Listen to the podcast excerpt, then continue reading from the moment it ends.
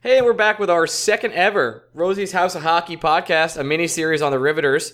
Today we have the captain of the Riveters. We have Michelle Picard. Did I say that correct, Michelle? Uh, you did. Michelle Picard is correct. Oh, this is, I, I have a really nasty habit of messing up everyone's name of all time, but I like to just go out there and get, get it done with. So we did that, passed that test. Um, I have a first crazy question. It says here on your Wikipedia, your nickname is Wildflower. How did you get that? um... So I was playing in a charity tournament with like a men's league team, and I, I forget exactly how the the uh, story, like how it happened, but they for the weekend called me Captain Wildflower. I really can't remember where it originated from, but so then um, one of the guys, as we were just joking around, he decided that he's going to go into Wikipedia and put it in there so that it could be official. Um, so that's how it happened. I've got great uh, news. That so that's it, it is official. So yeah, it's uh, it's it was a men's league team, so I was Captain Wildflower for that men's league team, and uh, they'll be pumped to hear about it. Uh, if they if they hear this, they're they're never gonna let me live it down. So uh, yeah, honestly, that that was also gonna be my first question. It was the it it hits you like a ton of bricks as soon as you're doing any research about you that someone out there nicknamed you Captain Wildflower, so that's perfect. I'm glad that it's in there and the whole world can see it. When uh, is the great. official merch coming out for the Wildflower uh, Riveters jerseys?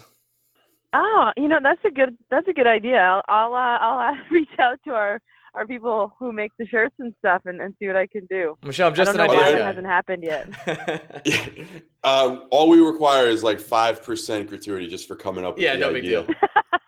Um, All right, any, I'll, I if, can take care of that for you. If you're if you're Captain Wildflower, anyone else on the team have a crazy nickname that Ryan or myself would not believe? A crazy nickname that you wouldn't believe. Um, no, I, I think we've got all pretty standard, like the last names or things like that. Like nothing that nothing comes to the top of my head with like a good story behind it. No. So do you and do the you typical, guys... typical hockey thing where you add Y on the end of everyone's last name? um do we have any of that? Um no, we don't. We've got Moose, but her her last name is Morris. I think that was she's always been called Moose, so that one's good. Um we just shorten people's names, so like Lewicki we call Wick, and Aaron Brewer we call Brew. Um let's see who else we got. Packer, we call her Pack. Russo is Russo, so a lot of just like shortening the last names, I guess. uh, it just it it warms my heart that you guys aren't like the Rangers, where everyone's like Shatty, Stalzy, Zibby, uh, Zooks, Zibby. It it it's just terrible that most hockey names. It's just let's just add the Y. It, it sometimes it even elongates the last name, and it it just blows my mind. Um, well, we can start that if you want us to start. No, please you don't. You, no. You're doing you're doing it perfect the way. We just want the gratuity on the Wildflower thing. That's all we ask for. Um, let's, all right, that's fair. That's fair. Let's start talking about uh, your hockey career. So, how how old did you start playing hockey? Like from a youngin, like three, four years old? Yeah, I was, I was really young. My older brother played, and so I was basically born in a hockey rink. Um, and, uh, and there's like woods behind our yard. We had a little pond that my dad used to take care of, and so I used to be out there on sneakers and all that, and my brother would kind of stick handle around me, and um and then as soon as I could put on a pair of skates, I was skating around, and I think my first team was when I was like six, and played uh boys and girls, like boys hockey and girls hockey all growing up. Played for a town team, a club team nearby, um played high school hockey, uh played college hockey at Harvard. Um, and then after, once I graduated, I moved to New Jersey and played with the Riveters. So when did you first know that you were like, oh man, I'm good enough at this to be a pro? Like when were you, were you getting scouted for Harvard? how how did that even happen? Like what, what is that process like? Like someone came up to you like, hey, you're pretty good at this hockey thing. um, well, there, because there was no pro hockey when I was growing up, my dream was always the Olympics. Um, and so that like, I watched, you know, when I, the ninety-eight Olympics, when they won gold, I was only five and couldn't really grasp it at that point. Um, but when in the um, the next Olympics, I watched, and it was like, oh my goodness, I want to do this.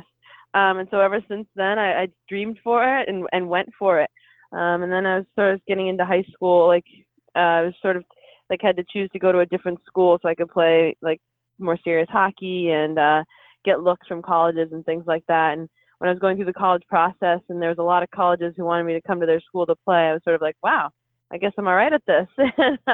um, I ended up, I, I was in the U S national program and um, played in some world championships. I played in the twenty fourteen Olympics. And um, so I've had a really uh, great career and had some amazing coaches and just people supporting me along the way to, to help me make the dreams happen. And I still get to live the dream now. So I'm, I'm pretty lucky. You mentioned being on the twenty fourteen Olympic team. Is there, how do you go about, what is, what, I, I'm trying to think of a way to word this that doesn't make me sound like an idiot. I'm really, really pushing through it. Um, obviously the twenty fourteen team had the just epic showdown with Canada in the final mm-hmm. round. And then twenty eighteen, the U S A team gets over the hump in Korea. As someone that was on the twenty fourteen team and you had to sit home and watch the twenty eighteen team, what what did, what did that what did that do to you internally that you, you weren't there for the I, I'm really having a hard time with this. Why is this so hard? I interview people all the time. I work in news. It's, this isn't new okay. to me. No. Michelle, was, you're our uh, biggest incredibly... guest of all time. It's really hard for Greg. I'm sorry.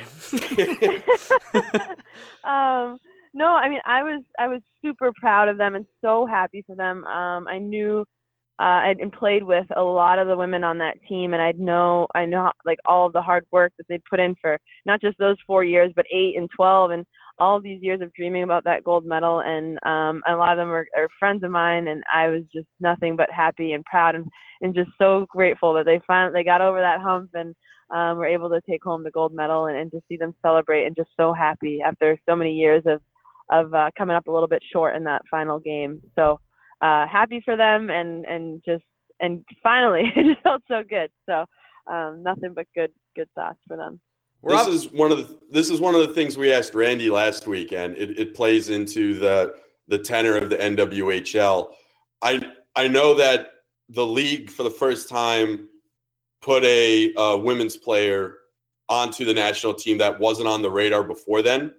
As someone that has national team experience that you bring to the league, is that a goal of yours to obviously individual success and your team success is of the utmost importance, but is it part of your mission to get this league to a competitive point where maybe a Rebecca Russo and Alexa Grushchow, someone that hasn't been on the national team radar before is now on the national team radar?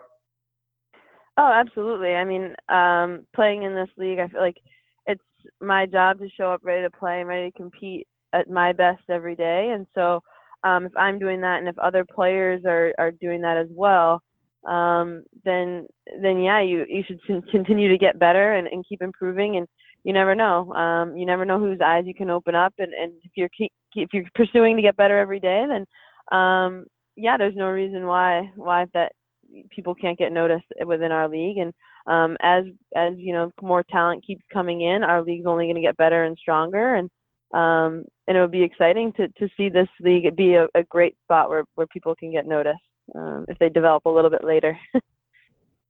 Right now, uh, you've obviously had a great, a lot of great moments in your career. Uh, can you name like a top three? Top three of my playing career, like Correct, games yeah. that I played in, you mean? Yeah, like do you have moments that, oh that have meant the most for you? I'm, I'm really putting you on the spot here. I mean, you can answer one if you'd like. No, I mean, playing in the, you know, Olympic final, uh, the gold medal game, even though we lost, it's still a, a huge moment for me. Um, I guess I have four that I would that stick out in Bonus. my mind. So that game, winning the Isabel Cup championship last year, um, that is unforgettable. Um, and then my junior year of college, uh, we won the Beanpot. We beat B C in the Beanpot final at home. And uh, that was just a, a special moment just to be at home. And like the Beanpot tournament in Boston is like, it's mostly bragging rights, but there's a lot of, there's a lot of history between us and B C. And so it felt really, it felt really good. And then uh, later on that season, um, we went to the N C double A finals. We were at the Frozen Four. We beat B C in the semifinals and then played, unfortunately lost to Minnesota in the finals, but that whole experience of that run of getting to, you know, be in the N C double A playoffs and, and do all of that was truly special. Wearing the Harvard jersey and, and uh, being with my teammates, that was, that was probably one of the most like special, I, I guess, like run I've ever had with the team. For a person what? who uh, would never even get considered for Harvard, what was it like going to school there? Was it as like I, I, I have one friend that went there, and he said, you know, it's it's pretty much what you expect. A lot of ridiculously intelligent people, uh, on one campus? Um, yeah, I think the coolest part about going to Harvard is, like, you know, you'd sit down at lunch and you might be next to somebody you've never met before or whatever, like one of your friends or one brings one of their friends, whatever. And you're just chatting and you kind of eventually ask them, like, what they're doing or what, you know, and, and so many amazing people doing so many amazing things and just hearing different people's passions and what they're great at. Um, it was really special. Like, like some really just amazing, you know, dinners with people just learning what they're passionate about and what they're pursuing. Um, and I think that was the most special part about going to Harvard. Is there a close relationship between the men's and the women's ice hockey team at Harvard? C- correct me if I'm wrong. I, did your time overlap with Jimmy Vesey? Was he around on campus the same time you were? Yeah, yeah, we went, I forget, maybe a couple of years. Um, it's pretty, like, uh, our senior, I think, yeah, we graduated the same year. Um, so I guess, like, two or three years we went to school together. But um, the end of our senior years, we were both trying to decide which uh, professional team to go to. His decision a little bit uh a little bit more intense than mine, but it's funny to think about.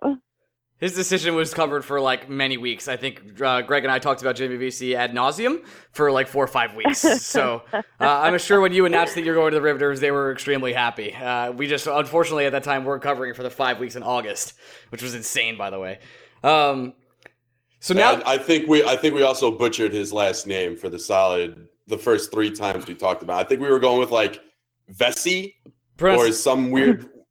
We're not. We're not great. Again, like Ryan said, we're not great with pronunciations off the bat. Pronunciation. The kings. first, yeah, the first four times we ever brought up Brady Shea on this podcast, we called him Skagey. Yeah, we just great did job. No research yeah. whatsoever.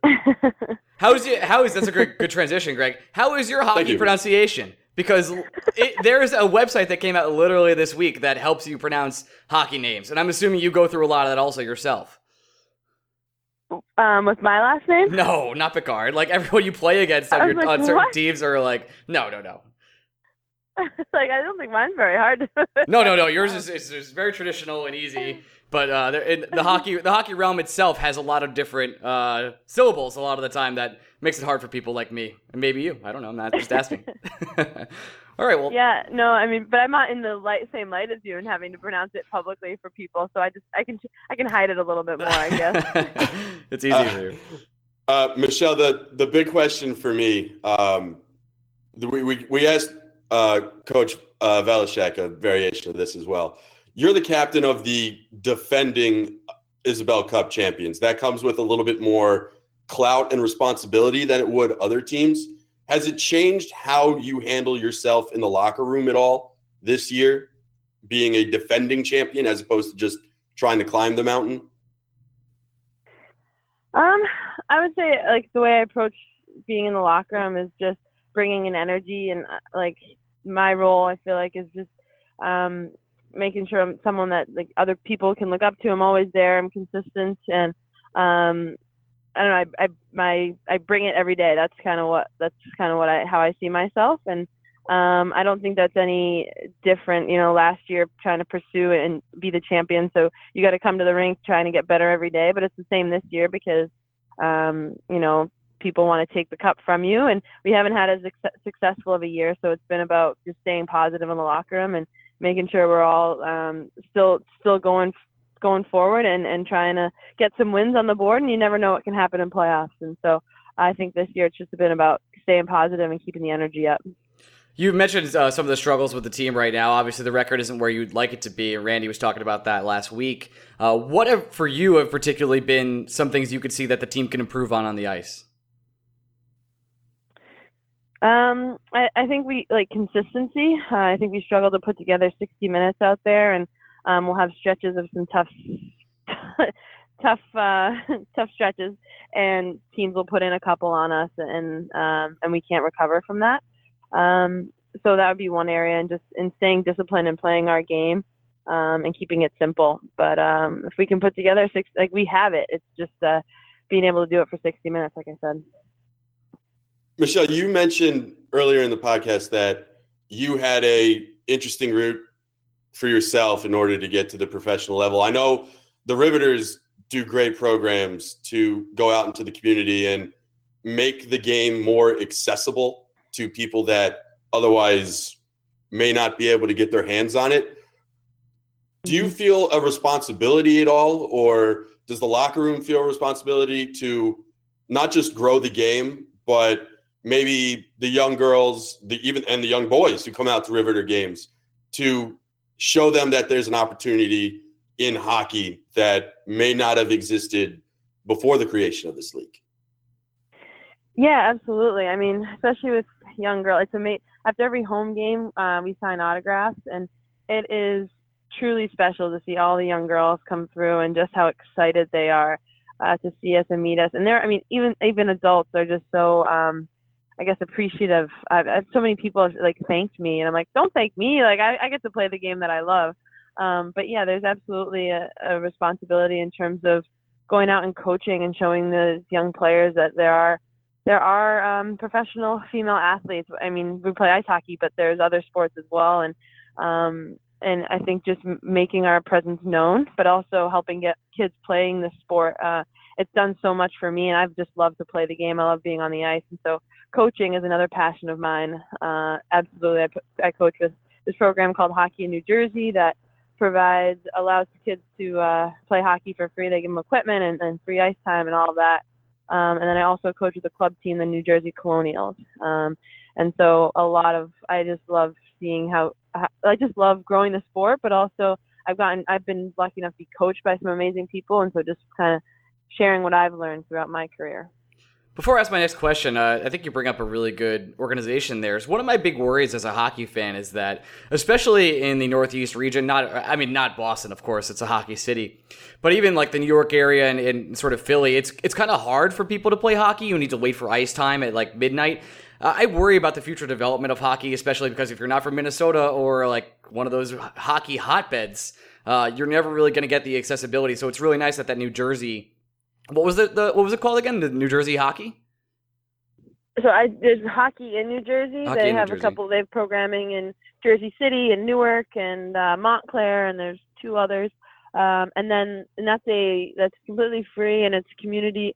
Uh, there's a lot of them in rec centers, but like it's all community based, and um, and that's an amazing organization giving kids these opportunities. Like, so I started coaching there two springs ago in Newark, and just kids trying skating for the very first time as like an eighth grader, or so that's like thirteen, eleven or yeah. twelve, thirteen years old, and just to see their faces trying to skate for the first time is I, probably one of the coolest um, moments that I've ever witnessed on the ice. Uh, so that, that organization is, is truly special to me.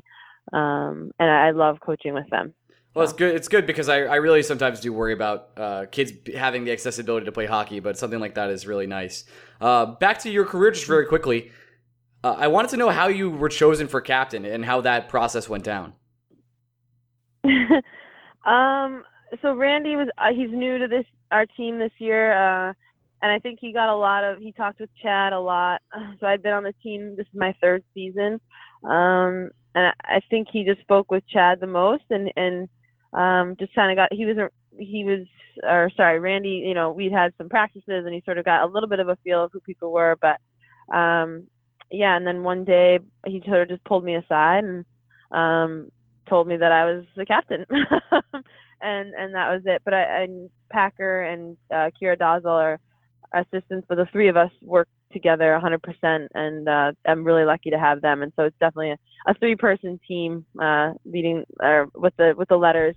Um, but, but yeah, that was the process. Pretty simple. yeah, it's a little, it's a little disappointing that it wasn't some kind of Thunderdome where you guys really fought out for the letters and the last three people standing got them. Yeah, I definitely wouldn't have been the winner if that were the case. We got some scrappy fighters on our team.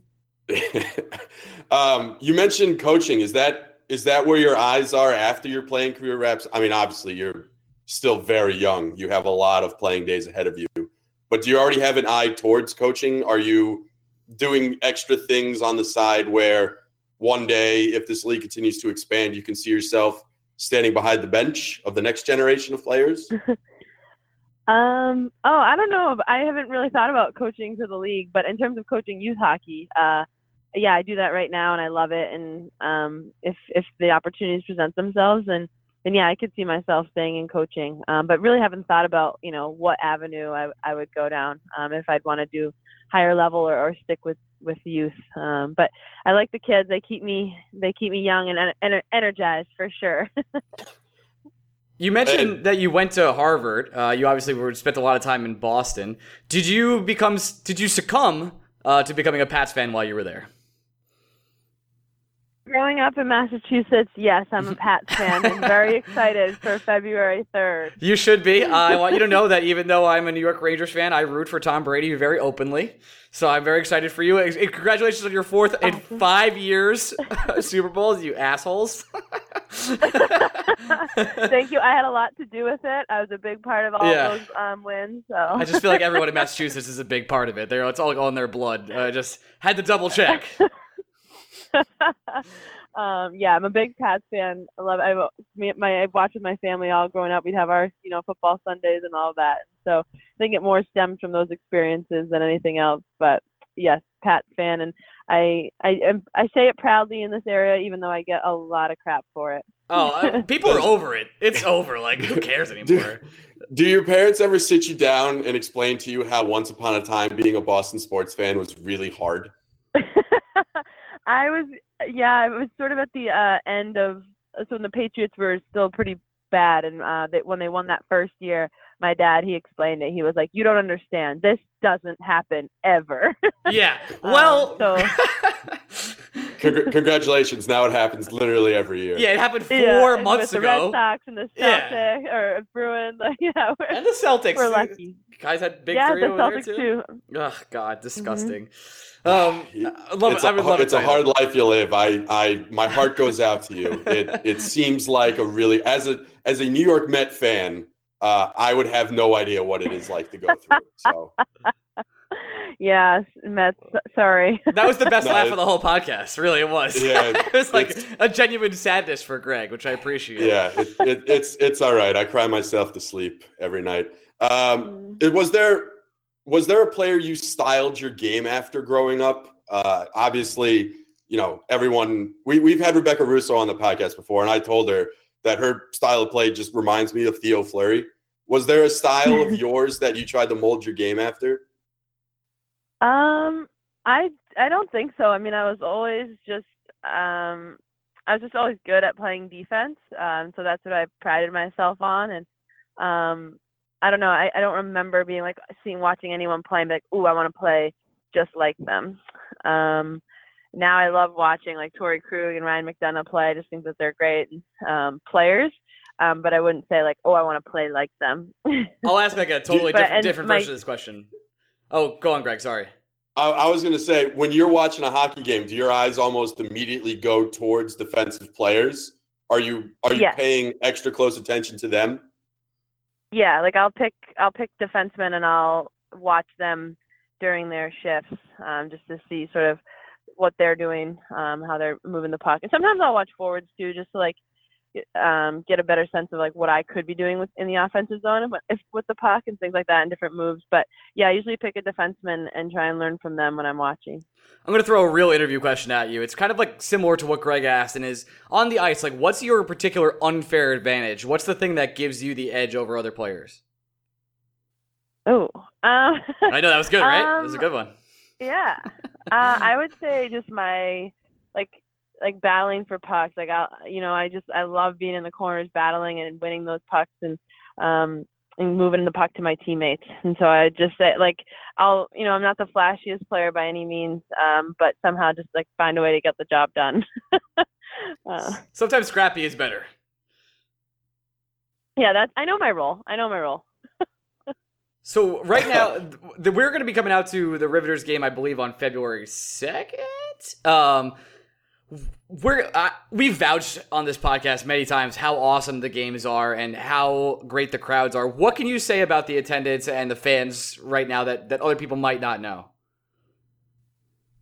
Our Riveters fans are so loyal. We have this group, um, Rivs Nation, that are always at our home games. They always come through our autograph line. And so there's that core group that are just staying strong, and they're amazing. So they sort of like set the tone for all of Riveters fans, and they're always cheering. And even this year, without as much success, uh, people are still in the building and super excited to watch us play. And so there's definitely an energy in the building. And so if you're going to come to the game, you got to bring your energy. You be ready to have some fun. So.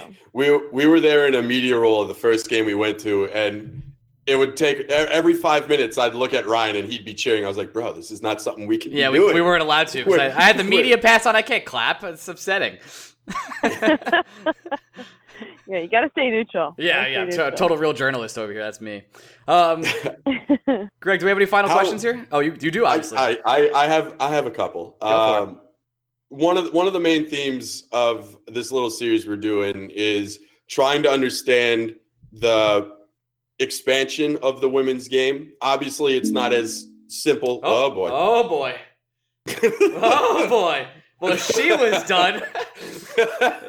she didn't. She didn't like where I was going with that. Yeah, she question. was like, obviously, and she's like, "Fuck that." She hung up. That that was uh, Harvard sniffed that right out. I'm gonna like, keep I'm this part in. This. So there you go. This is, this is just uh, for those who don't know, Michelle hung up on us. one hundred percent. Yes. Uh, well, we'll keep this part in because we're extending time. Gregory. Currently, I am going through the flu, and I gotta oh, I tell know. you, it is one hundred two degrees. I'm sure Michelle will call back. Uh, yeah, you're gonna hey, survive. Great question. Uh, no, I will. Uh, she'll call back. Uh, I'll start telling the story, and she'll call back right in the middle of it. one hundred percent. I, I was playing Dungeons and Dragons like a true American hero last night with a oh couple, couple of our good friends, and yeah, everything. Every that's true, and everything was fine. And then all all of a sudden, I was the coldest I've ever was, ever.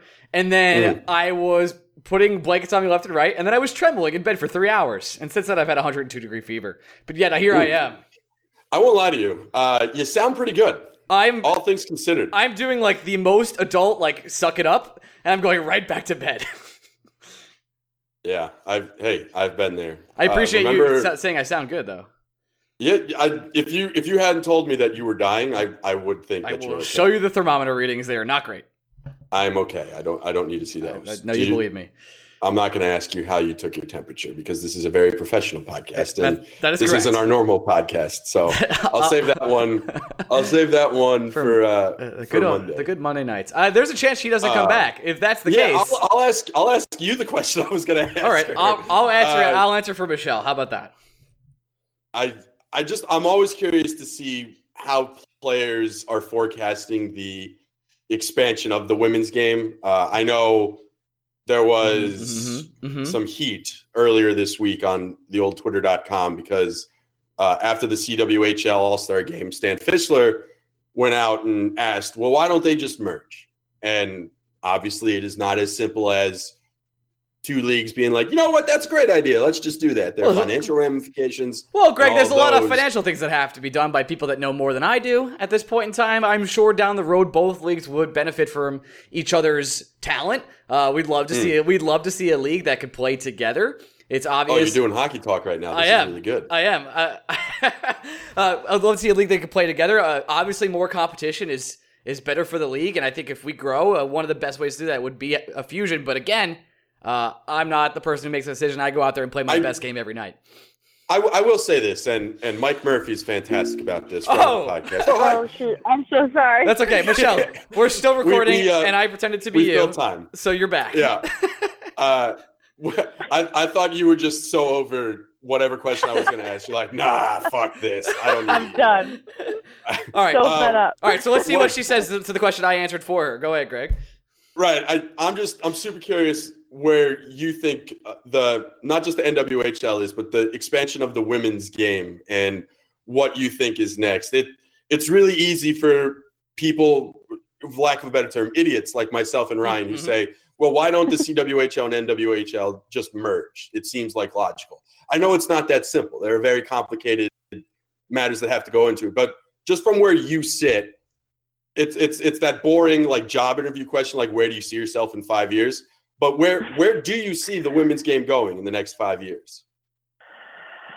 Um, you yeah, you're right. Uh, the the merge is complicated.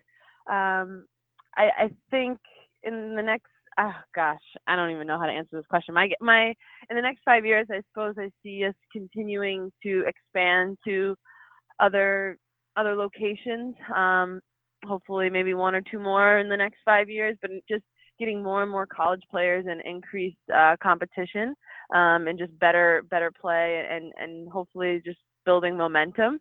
Um, I don't know how I don't know if the league will be drastically different in five years, um, but I'm I hope to see just um, continued supply or improved player support and and just um, you know making baby steps along the way in terms of like the pl- players' access to you know different treatments and, and things like that, um, and, and just different uh, location or added locations. Um, that would be my hope, I suppose. How how excited do you get to see the involvement of N H L teams in into the league? I mean, obviously the Pagulas are very active with the Buttes. Um, not the Buttes. Is it the Buttes? Yep. I'm confusing yep. myself yep. now. It is the Buttes. Nailed it. Uh, yep. The Riveters have the uh, partnership with the New Jersey Devils, and not even a couple weeks ago, the Bruins announced their deal with the Pride. Does, does that lift up a locker room just to know that this there's investment from the outside coming in, and this game seems to be, I think solidifying is the word I would go with. It, it, it does seem to have a really strong foundation.